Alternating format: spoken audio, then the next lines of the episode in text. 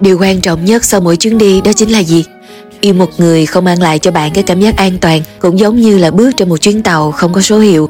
Chẳng biết sẽ đi đâu về đâu, nhưng vẫn cam tâm tình nguyện mà bước lên. Mặc cho kết quả nó có dừng lại ở trạm nào đi chăng nữa, bạn vẫn sẽ vì yêu mà cố gắng thích nghi ở thành phố đó.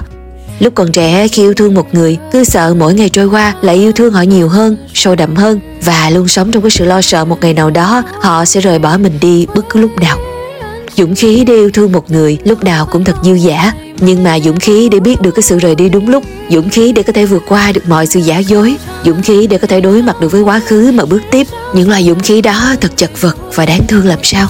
Điều quan trọng nhất sau mỗi chuyến đi đó chính là ngay cả khi bạn vừa quay trở về cảm giác lại chính là muốn được đi đâu đó một lần nữa. Thế nên thật sự không quan trọng bạn sẽ đi đến những đâu mà chính là bạn luôn cần những sự rời đi đúng lúc.